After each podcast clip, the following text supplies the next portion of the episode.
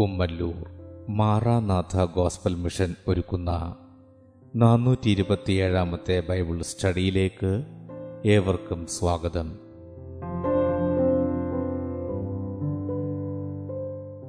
ശിഷ്യത്വം എന്ന വിഷയത്തിന്റെ മുന്നൂറ്റി മുപ്പത്തിയേഴാം ഭാഗത്തെ ആസ്പദമാക്കി ശിഷ്യത്വത്തിന്റെ അടിസ്ഥാനം എന്ന വിഷയത്തിന്റെ നൂറ്റി എഴുപതാം ഭാഗമാണ് നിങ്ങൾ കേൾക്കുവാൻ പോകുന്നത്.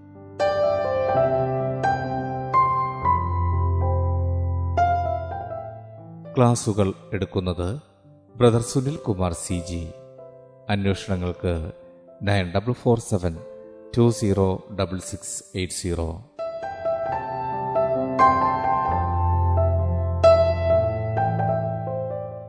ഈ ക്ലാസുകളുടെ video audio e book P D F എന്നിവ വെബ്സൈറ്റിലും നിങ്ങൾക്ക് ലഭ്യമാണ്. W W W dot Amen T V network dot com. Contact triple nine five nine seven five nine eight zero.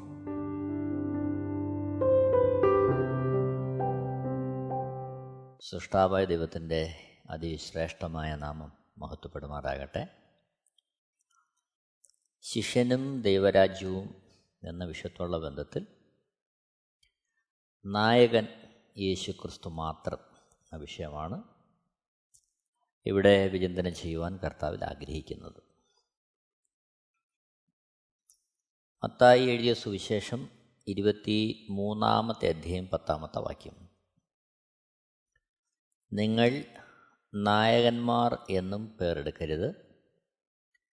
ഒരുത്തനത്രേ നിങ്ങളുടെ നായകൻ ക്രിസ്തു തന്നെ. മത്തായി സുശേഷം ഇരുപത്തി മൂന്നാമത്തെ അധ്യയം പത്താമത്തെ വാക്യം.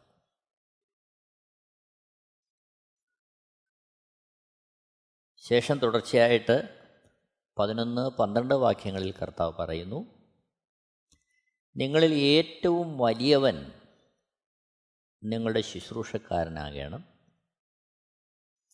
തന്നെത്താൻ ഉയർത്തുന്നവനെല്ലാം താഴ്ത്തപ്പെടും. തന്നെത്താൻ താഴ്ത്തുന്നവനെല്ലാം ഉയർത്തപ്പെടും. കർത്താവിനെ അനുഗമിക്കുന്ന ശിഷ്യന്മാരുടെ മനോഭാവം എപ്രകാരമായിരിക്കണമെന്ന് കർത്താവിടെ വെളിപ്പെടുത്തുകയാണ്. കർത്താവിനോടൊപ്പം നടന്ന ശിഷ്യന്മാർ അവരുടെ പ്രായോഗിക ജീവിതത്തിൽ അവരത് വെളിപ്പെടുത്തി. ശേഷം സ്വർഗീയ ദർശനം പ്രാപിച്ച് കർത്താവിന്റെ ശിഷ്യന്മാരായി തീർന്നവരും അതേ അളവിൽ കർത്താവിനെ പിൻപറ്റുന്നതായിട്ട് നമ്മൾ അപ്പോസ്തല പ്രവൃത്തികളിലും ലേഖനങ്ങളിലും എല്ലാം നമ്മൾ കാണുന്നുണ്ട്. അപ്പോൾ യേശുക്രിസ്തു പറയുന്നത് അവിടുന്ന് മാത്രമാണ് നായകൻ. ബാക്കിയുള്ളവരെല്ലാം നയിക്കപ്പെടുന്നവരാണ്. നായകൻ യേശു മാത്രം. അപ്പോൾ വ്യത്യസ്ത നിലവാരങ്ങളിൽ ദൈവരാജ്യത്തിന്റെ വിശാലതയ്ക്കായി ശുശ്രൂഷ ചെയ്യുന്നവരും നയിക്കപ്പെടുന്നവരാണെന്നും യേശുക്രിസ്തു ഒഴികെയുള്ള മറ്റെല്ലാവരും അവിടുത്തെ ശിഷ്യന്മാരാണെന്നും സമന്മാരാണെന്നുമുള്ള ആത്മീയ യാഥാർത്ഥ്യം ഉൾക്കൊള്ളേണ്ടത് വളരെ ആവശ്യമാണ്. അപ്പോസലന്മാർ അവരുടെ ജീവിതത്തിൽ ആ മാതൃക പിൻപറ്റുവാൻ അവർ വളരെ ഉത്സാഹിച്ചായിട്ട് നമ്മൾ കാണുന്നുണ്ട്. ഫിലിപ്പ്യാലേഖനം രണ്ടാമത്തെ അധ്യയം നാല് മുതൽ എട്ട് വരെയുള്ള വാക്യങ്ങളിൽ യേശുക്രിസ്തു എത്തരത്തിൽ ശുശ്രൂഷകനായി തീർന്നു എന്നുള്ളത് അവിടെ കാണുകയാണ്. നമ്മെ ശുശ്രൂഷിക്കുവാൻ ദൈവത്വം വെടിഞ്ഞ് ഭൂമിയിലേക്ക് വന്ന് മനുഷ്യനായി വന്ന യേശുക്രിസ്തു എത്രത്തോളം താഴാമോ അത്രത്തോളം തന്നെ തന്നെ താഴ്ത്തിയതായിട്ട് നമ്മളിവിടെ വായിക്കുന്നു. ഫിലിപ്പിയ ലേഖനം രണ്ടാമത്തെ അധ്യയം നാല് മുതലുള്ള വാക്യങ്ങൾ. ഓരോരുത്തൻ സ്വന്ത ഗുണമല്ല മറ്റുള്ളവന്റെ ഗുണവും കൂടെ നോക്കേണം. ക്രിസ്തു യേശുവിലുള്ള ഭാവം തന്നെ നിങ്ങളിലും ഉണ്ടായിരിക്കട്ടെ. അപ്പോൾ ക്രിസ്തു യേശുവിന്റെ ഭാവം എന്താണ്? അവിടുന്ന് സ്വന്ത ഗുണമല്ല മറ്റുള്ളവന്റെ ഗുണവും കൂടെ നോക്കി. അതുകൊണ്ട് അവിടുന്ന് എന്ത് ചെയ്തു? ആറ് മുതലുള്ള വാക്യങ്ങൾ. അവൻ ദൈവരൂപത്തിലിരിക്കെ ദൈവത്തോടുള്ള സമത്വം മുറുകെ പിടിച്ചുകൊള്ളണം എന്ന് വിചാരിക്കാതെ ദാസരൂപമെടുത്ത് മനുഷ്യ സാദൃശ്യത്തിലായി. തന്നെത്താൻ ഒഴിച്ചു വേഷത്തിൽ മനുഷ്യനായി വിളങ്ങി തന്നെത്താൻ താഴ്ത്തി മരണത്തോളം ക്രൂശില മരണത്തോളം തന്നെ അനുസരണമുള്ളവനായി തീർന്നു.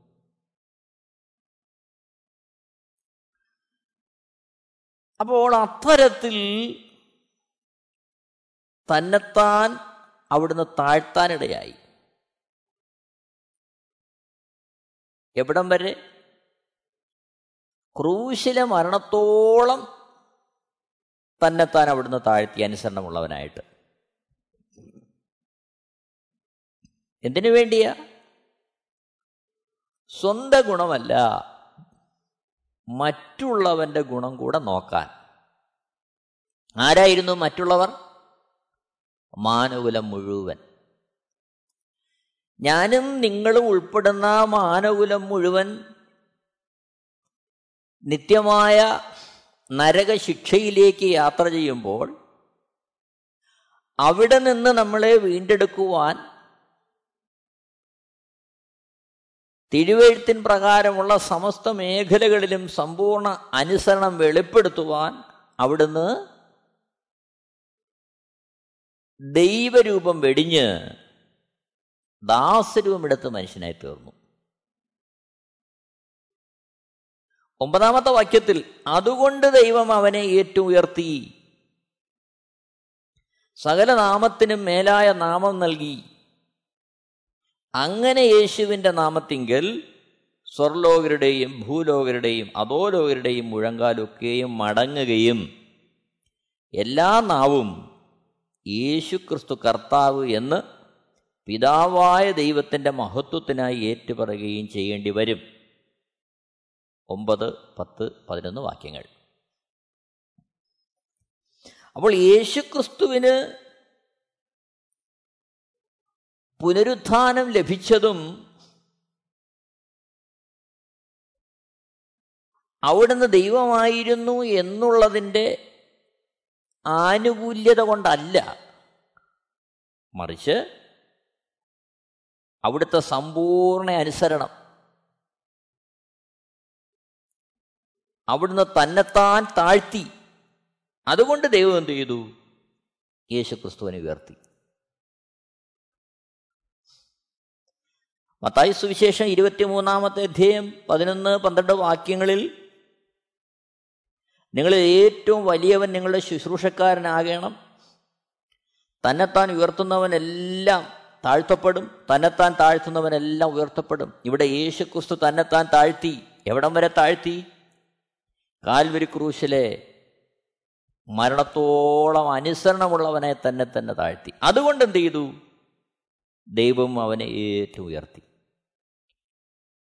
എന്നെ കേൾക്കുന്ന പ്രിയരെ ഇത് നാം നമ്മുടെ പ്രായോഗിക ജീവിതത്തിൽ മുറുകെ പിടിക്കേണ്ടുന്ന ഒരാത്മീയ സത്യമാണ്. നോക്കണം ശിഷ്യന്മാരുടെ സമീപനത്തിൽ നമ്മളിത് കാണുന്നുണ്ട്.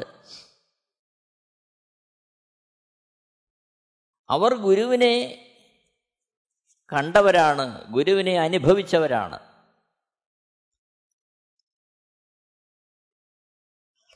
തന്നെത്താൻ താഴ്ത്തി എന്നുള്ളതിന്റെ ഏറ്റവും ഉദാത്തമായൊരു ഉദാഹരണം നമ്മൾ കാണുന്നത് യേശുക്രിസ്തു തന്റെ ശിഷ്യന്മാരുടെ പാദം കഴുകുന്നിടത്താണ് യോഹന്നാൻ എഴുതിയ സുവിശേഷം പതിമൂന്നാമത്തെ അധ്യയം മൂന്ന് മുതൽ അഞ്ച് വരെയുള്ള വാക്യങ്ങൾ നമ്മൾ കാണുന്നു. പിതാവ് സകലവും തന്റെ കയ്യിൽ തന്നിരിക്കുന്നു എന്നും താൻ ദൈവത്തിന്റെ അടുക്കൽ നിന്ന് വന്നു ദൈവത്തിന്റെ അടുക്കൽ പോകുന്നു എന്നും യേശു അറിഞ്ഞിരിക്കെ. അത്താഴത്തിൽ നിന്ന് എഴുന്നേറ്റ് വസ്ത്രം ഊരിവെച്ച് ഒരു തുവർത്തെടുത്ത് അരയിൽ ചുറ്റി. അഞ്ചുമുള്ള വാക്യങ്ങൾ ഒരു പാത്രത്തിൽ വെള്ളം പകർന്ന് ശിഷ്യൻ മടക്കാൽ കഴുകുവാനും അരയിൽ ചുറ്റിയിരിക്കുന്ന തുണി കൊണ്ട് തുവർത്തുവാനും തുടങ്ങി. ആരാണ്? പിതാവ് സകലവും തന്റെ കയ്യിൽ തന്നിരിക്കുന്നുവെന്നും താൻ ദൈവത്തിന്റെ അടുക്കൽ നിന്ന് വന്നു ദൈവത്തിന്റെ അടുക്കൽ പോകുന്നു എന്നും യേശു അറിഞ്ഞിരിക്കേ. അപ്പോൾ സാക്ഷാൽ ദൈവമാണ് താനെന്നുള്ള തിരിച്ചറിവിൽ നിന്നുകൊണ്ട് തന്റെ ശിഷ്യന്മാരുടെ കാൽ കഴുകുകയാണ്.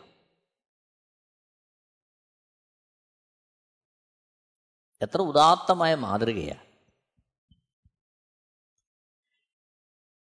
പന്ത്രണ്ടാമത്തെ വാക്യത്തിലേക്ക് വരുമ്പോൾ അവൻ അവിടെ കാൽ കഴുകിയിട്ട് വസ്ത്രം ധരിച്ച് വീണ്ടും ഇരുന്ന് അവരോട് പറഞ്ഞത് ഞാൻ നിങ്ങൾക്ക് ചെയ്തത് ഇന്നതെന്ന് നിങ്ങൾ അറിയുന്നുവോ? പതിമൂന്ന് മുതലുള്ള വാക്യങ്ങൾ.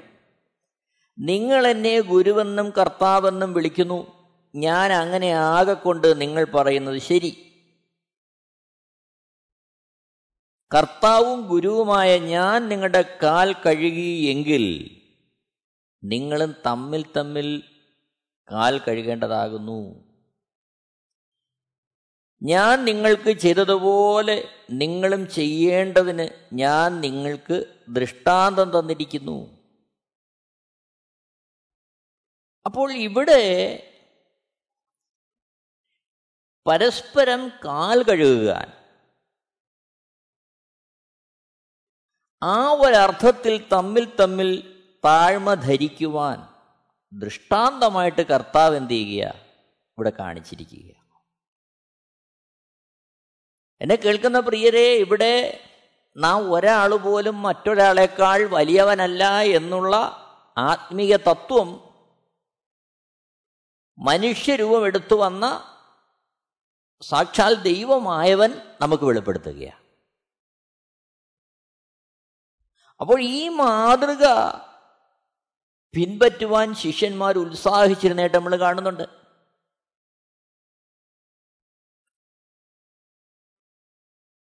ദൈവിക വെളിപ്പാട് പ്രാപിച്ച് അപ്പോസനായി തീർന്ന പൗലോസ് റോമാലേഖനം പന്ത്രണ്ടാമത്തെ അധ്യയം മൂന്ന് മുതലുള്ള വാക്യങ്ങളിൽ ഇപ്രകാരം രേഖപ്പെടുത്തുന്നു.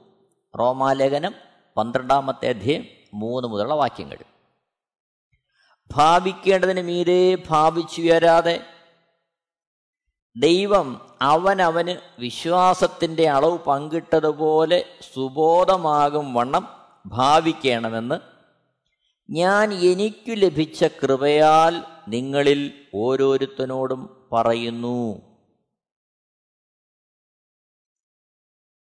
ഭാവിക്കേണ്ടതിനും ഇതേ ആരും ഭാവിച്ചു വരരുത്. നമ്മെ ദൈവം ഏതവസ്ഥയിലാക്കിയിരിക്കുന്നുവോ വച്ചിരിക്കുന്നുവോ ആ അവസ്ഥ എന്താണെന്നറിഞ്ഞ് ദൈവഭയത്തിൽ ദൈവസ്നേഹത്തിൽ കർത്താവിന്റെ ഇഷ്ടം നമ്മൾ ചെയ്യുവാൻ ദൈവം നമ്മളെക്കുറിച്ച് ആഗ്രഹിക്കുകയാണ്. നോക്കണമേ നാലാമത്തെ വാക്യത്തിൽ ഒരു ശരീരത്തിൽ നമുക്ക് പല അവയവങ്ങളുണ്ടല്ലോ.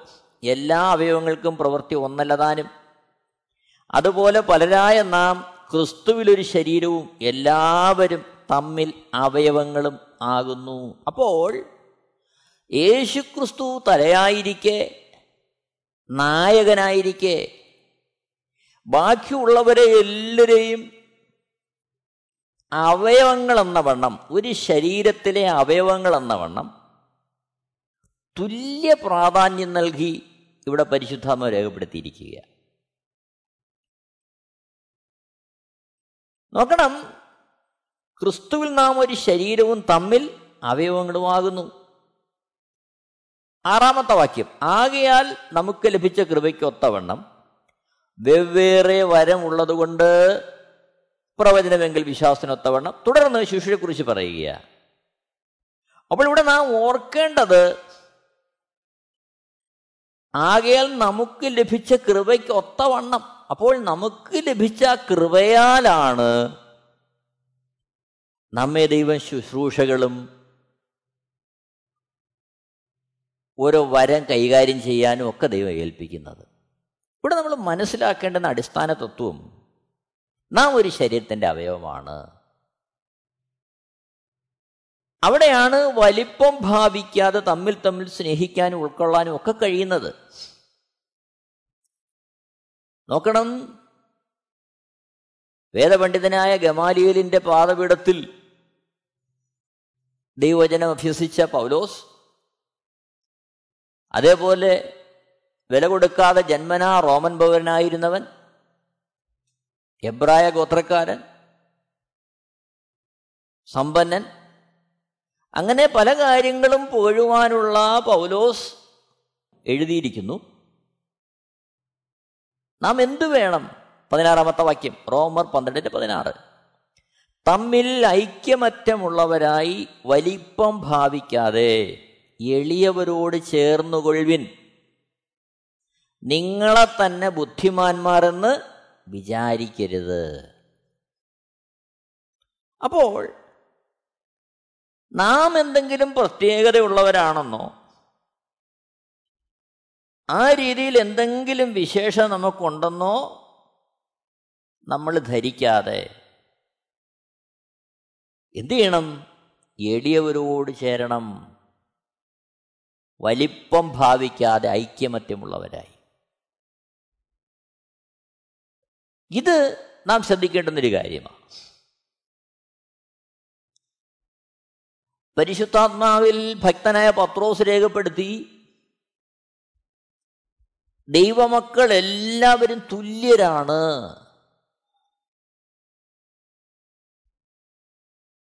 അവർ ഒരു പ്രത്യേക ജനമാണെന്ന് താൻ രേഖപ്പെടുത്തുകയാണ്.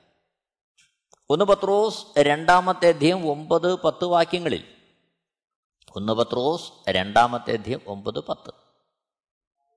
നിങ്ങളോ അന്ധകാരത്തിൽ നിന്ന് തന്റെ അത്ഭുത പ്രകാശത്തിലേക്ക് നിങ്ങളെ വിളിച്ചവന്റെ സദ്ഗുണങ്ങളെ ഘോഷിപ്പാൻ തക്കവണ്ണം തിരഞ്ഞെടുക്കപ്പെട്ട ഒരു ജാതിയും രാജകീയ പുരോഹിത വർഗവും വിശുദ്ധ വംശവും സ്വന്ത ജനവും ആകുന്നു. മുമ്പേ നിങ്ങൾ ജനമല്ലാത്തവർ ഇപ്പോഴോ ദൈവത്തിന്റെ ജനം. കരുണ ലഭിക്കാത്തവർ ഇപ്പോഴോ കരുണ ലഭിച്ചവർ തന്നെ.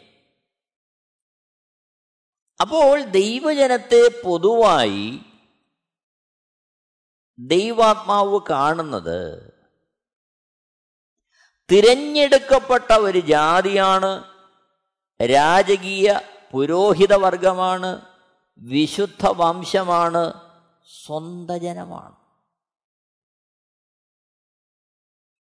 ഇവിടെയാണ് നാം എല്ലാവരും തുല്യരായിരിക്കുമ്പോൾ നമുക്ക് നായകൻ ഒരുവൻ മാത്രം യേശുക്രിസ്തു.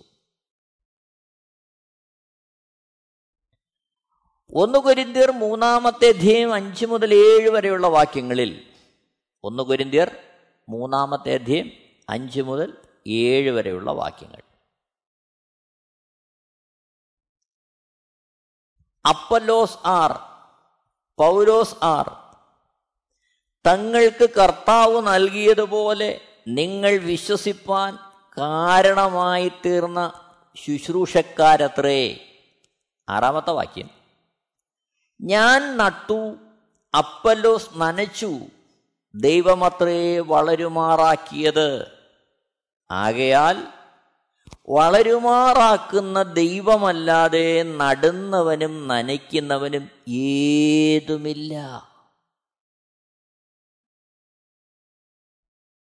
പ്രിയരെ ഓർക്കണം ശുശ്രൂഷയുടെ പേരിലും നമ്മുടെ സ്ഥാനങ്ങളുടെയും മാനങ്ങളുടെയും ഒക്കെ പേരിൽ പലരും അഹങ്കരിക്കുമ്പോൾ ദൈവത്തിന്റെ ആത്മാവ് വ്യക്തമായി പറയുന്നു. നടുന്നവനും നനയ്ക്കുന്നവനും ഏതുമില്ല. വളരുമാറാക്കുന്ന ദൈവമാണ് നായകൻ. അവിടത്തേക്ക് മാത്രമാണ് പ്രശംസ അവിടത്തേക്ക് മാത്രമാണ് പുകഴ്ച. വളരെ ആഴത്തിലുള്ളൊരു വിചിന്തനവും രൂപാന്തരവും ഈ നാളുകൾ നമുക്ക് ആവശ്യമാ പ്രിയരെ. പലപ്പോഴും നാം കൂടി വരുന്ന കൂട്ടായ്മകൾ നമ്മളെ നയിക്കുന്ന ശുശ്രൂഷകന്മാർ അവരുടെ വാക്ചാതുര്യവും അവരുടെ ഭാഷാ നൈപുണ്യവും ഒക്കെ നമ്മളെ പലപ്പോഴും തെറ്റിച്ച് കളഞ്ഞെന്ന് വരാം. ഇപ്പോൾ വ്യക്തികേന്ദ്രീകൃതമായി അനേകരെ തങ്ങളിലേക്ക് അടുപ്പിച്ചുകൊണ്ട് സ്ഥാനവും മാനവും പണവും അംഗീകാരവും ഒക്കെ നേടുവാൻ അനേകർ ബന്ധപ്പെടുന്ന ഈ കാലഘട്ടത്തിൽ ദൈവത്തിന്റെ ആത്മാവ് വ്യക്തമായി പറയുന്നു വളരുമാറാക്കുന്ന ദൈവമല്ലാതെ നടുന്നവനും നനയ്ക്കുന്നവനും ഏതുമില്ല. അപ്പോൾ ഈ തിരിച്ചറിവ് നമുക്ക് ആവശ്യമാണ്. ഒന്ന് കുരിന്തർ ഒമ്പതാമത്തെ അധ്യയം ഒന്ന് രണ്ട് വാക്യങ്ങളിൽ ഞാൻ സ്വതന്ത്രനല്ലയോ? ഞാൻ അപ്പോസ്തലനല്ലയോ? നമ്മുടെ കർത്താവ് യേശുവിനെ ഞാൻ കണ്ടിട്ടില്ലയോ? കർത്താവിൽ ഞാൻ ചെയ്ത പ്രവൃത്തിയുടെ ഫലം നിങ്ങളല്ലയോ?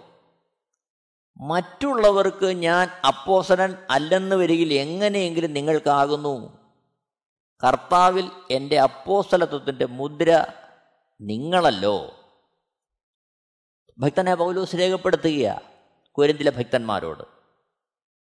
എന്നാൽ പന്ത്രണ്ടാമത്തെ വാക്യത്തിൽ താൻ പറയുന്നു മറ്റുള്ളവർക്ക് നിങ്ങളുടെ മേൽ ഈ അധികാരം ഉണ്ടെങ്കിൽ ഞങ്ങൾക്ക് എത്രയധികം? എങ്കിലും ഞങ്ങൾ ഈ അധികാരം പ്രയോഗിച്ചിട്ടില്ല. ക്രിസ്തുവിന്റെ സുവിശേഷത്തിന് യാതൊരു വിഘ്നവും വരാതിരിപ്പാൻ സകലവും പൊറുക്കുന്നു. താൻ ശുശ്രൂഷിച്ച് വിശ്വാസത്തിലേക്ക് കൊണ്ടുവന്ന വിശ്വാസികൾ തന്നെ തന്നെ പല രീതിയിൽ ബുദ്ധിമുട്ടിക്കുന്ന അവസ്ഥയിൽ കാര്യങ്ങൾ വരുമ്പോൾ താൻ പറയുകയാണ് എല്ലാം പൊറുക്കുകയാണ് ദൈവനാമനിമിത്തം. പൊറുക്കാനുള്ള മനോഭാവം എന്താ?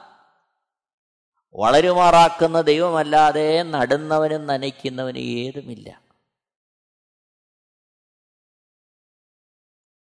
നോക്കണം അനേക ദേശങ്ങൾ സഞ്ചരിച്ച് അനേക സഭകൾ സ്ഥാപിച്ചെങ്കിലും അതിലൊന്നും ഒരു പ്രശംസയില്ലാതെ പൗലോസ് പറയുന്നു രണ്ട് കുരിന്തിർ നാലാമത്തെ അധ്യയം ഒന്ന് മുതലുള്ള വാക്യങ്ങളിൽ. രണ്ട് കുരിന്തർ നാലാമത്തെ അധ്യയം ഒന്ന് രണ്ട് വാക്യം. നോക്കണമേ. അതുകൊണ്ട് ഞങ്ങൾക്ക് കരുണ ലഭിച്ചിട്ട് ഈ ശുശ്രൂഷ ഉണ്ടാകയാൽ എങ്ങനെയാണ് ഈ ശുശ്രൂഷ ലഭിച്ചത്? കരുണ ലഭിച്ചിട്ട്. കരുണ ലഭിച്ചിട്ടുണ്ടായതാണിത്. ഏഴാമത്തെ വാക്യത്തിൽ താൻ പറയുന്നു എങ്കിലും ഈ അത്യന്ത ശക്തി ഞങ്ങളുടെ സ്വന്തമെന്നല്ല ദൈവത്തിന്റെ ദാനമത്രേ എന്ന് വരേണ്ടതിന് ഈ നിക്ഷേപം ഞങ്ങൾക്ക് മൺപാത്രങ്ങളിലാകുന്നു ഉള്ളത് അപ്പോൾ ഞങ്ങളുടെ ശക്തിയല്ല ഞങ്ങളുടെ കഴിവല്ല ഞങ്ങളുടെ ഗുണമല്ല മറിച്ച് ഇത് ഞങ്ങൾക്ക് കരുണ ലഭിച്ചിട്ട് ഉണ്ടായ ശുശ്രൂഷയാണ്. ഇതിന്റെ അടിസ്ഥാനം ഞങ്ങൾക്ക് ഞങ്ങളോട് ദൈവത്തിന് കരുണ തോന്നി എന്നത് മാത്രമാണ്. ഞങ്ങളോട് ദൈവത്തിന് കരുണ തോന്നി. അതുകൊണ്ട് എന്ത് ചെയ്തു? ഈ അത്യന്ത ശക്തിയെ ഞങ്ങളുടെ മൺപാത്രങ്ങളിലേക്ക് പകർന്നു. ഈ ശക്തി ഞങ്ങളുടെ സ്വന്തമല്ല. ഞങ്ങളുടെ കഴിവ് കൊണ്ടുണ്ടായതല്ല ഗുണം കൊണ്ടുണ്ടായതല്ല. കരുണ ലഭിച്ചിട്ട് ഈ അത്യന്ത ശക്തിയെ ഞങ്ങളിലേക്ക് പകർന്നതാണ്. ഈ ബോധമുണ്ടായത് നിമിത്തം പൗലോസ് പറയുകയാണ് രണ്ട് കൊരിന്ത്യർ പത്താമത്തെ അധ്യയം പതിനേഴാമത്തെ വാക്യത്തിൽ പ്രശംസിക്കുന്നവൻ കർത്താവിൽ പ്രശംസിക്കട്ടെ. തന്നെത്താൻ പുകഴ്ത്തുന്നവനല്ല കർത്താവ് പുകഴ്ത്തുന്നവനത്രേ കൊള്ളാവുന്നവൻ അപ്പോൾ ആരാണ് പുകഴ്ത്തേണ്ടത്? കർത്താവാണ് പുകഴ്ത്തേണ്ടത്. നാം എല്ലാവരും തുല്യരാണ്. പുകഴ്ച ലഭിക്കാൻ വേണ്ടിയുള്ള യാതൊരു തന്ത്രങ്ങളോ അതിനുവേണ്ടിയുള്ള യാതൊരു പദ്ധതികളോ നമ്മൾ ആവിഷ്കരിക്കരുത്. നമ്മളെ പുകഴ്ത്തേണ്ടത് കർത്താവാണ്. കർത്താവ് പുകഴ്ത്തുന്നവന് മാത്രമാണ് പുകഴ്ച വരുന്നത്. നോക്കണം. രണ്ട് കുരിന്തിർ നാലാമത്തെ അഞ്ചാമത്തെ വാക്യത്തിൽ പൗലോസിങ്ങനെ രേഖപ്പെടുത്തുന്നു. ഞങ്ങളെ തന്നെയല്ല ക്രിസ്തു യേശുവിനെ കർത്താവെന്നും ഞങ്ങളെയോ യേശു നിമിത്തം നിങ്ങളുടെ ദാസന്മാർ എന്ന് മാത്രമേ ഞങ്ങൾ പ്രസംഗിക്കുന്നത്. ഒരുപക്ഷേ ഈ വാക്യം ഉൾക്കൊള്ളാൻ ഈ കാലഘട്ടത്തിൽ വളരെ ബുദ്ധിമുട്ട് തോന്നിയെന്ന് വരാം. കാര്യമെന്താ? ദൈവരാജ്യത്തിന് വേണ്ടി അനേക ദേശങ്ങൾ ഓടിയവൻ അനേകരെ കൃപയിലേക്ക് നയിച്ചവൻ. യേശുക്രിസ്തു നിമിത്തം തനിക്കുണ്ടായ മനോഭാവത്തിന്റെ മാറ്റത്തെ അവിടെ രേഖപ്പെടുത്തുകയാണ്. എന്താണ്? ഞങ്ങളെ തന്നെയല്ല ക്രിസ്തു യേശുവിനെ കർത്താവെന്നും